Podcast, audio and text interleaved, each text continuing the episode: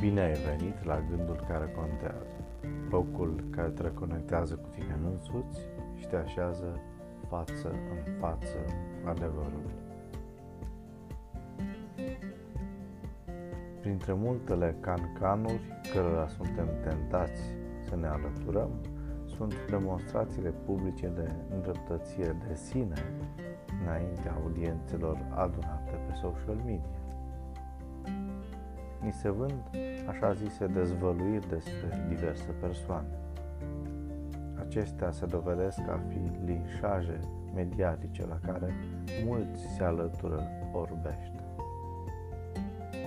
Dincolo de talibanismul mediatic, este infamia de a-L provoca pe Dumnezeu să ni se alăture linșajului.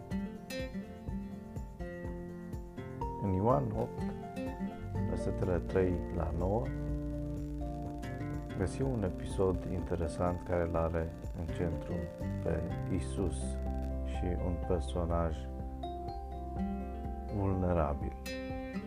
Atunci, cărturarii și farisei i-au adus o femeie prinsă în prea curviu. Au pus-o în mijlocul norodului și au zis lui Isus, Învățătorule, femeia aceasta a fost prinsă chiar când săvârșea prea curvie. Moise, în lege, ne-a poruncit să ucidem cu pietre pe astfel de femei. Tu, dar, ce zici? Spuneau lucrul acesta ca să-l ispitească și să-l poată învinui. Dar Isus s-a plecat în jos și scria cu degetul pe pământ.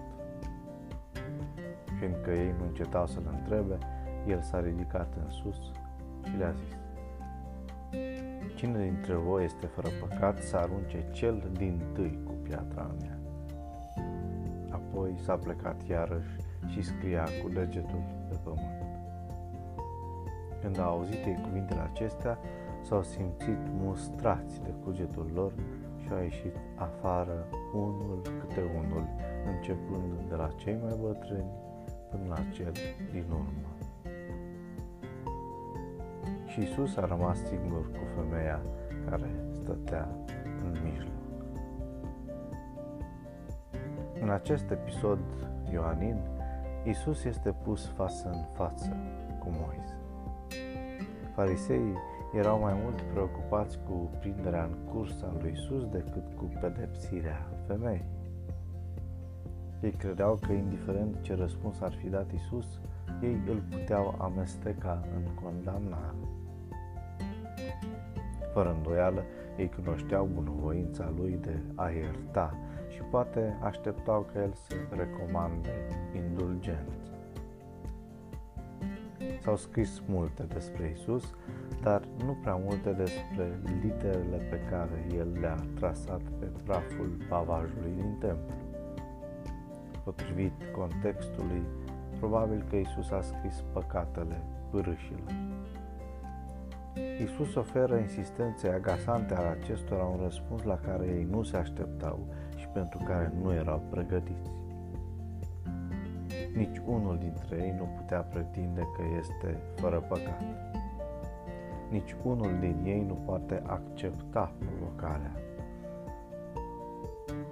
Oamenii aceia veniseră să condamne femeia, însă au plecat condamnați de propria lor conștiință.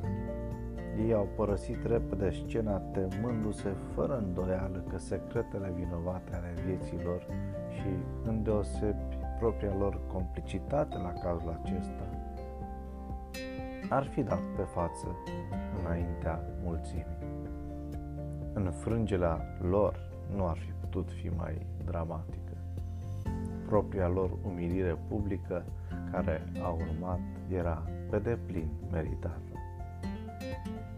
În același timp, Isus nu enunță un principiu general care să facă din lipsa absolută de păcat condiția necesară pentru ca cineva să condamne păcatul. El vorbește aici de un caz când oamenii se așează ca judecători ai altora, pe care nu ar trebui să îi judece afară de cazul că ei înșiși sunt nevinovați. Fără dar și poate, Isus avea oroare de adulter și față de păcat în general, dar avea oroare și de judecata plină de îndreptățirea de sine. Fă din ziua de azi o zi care contează.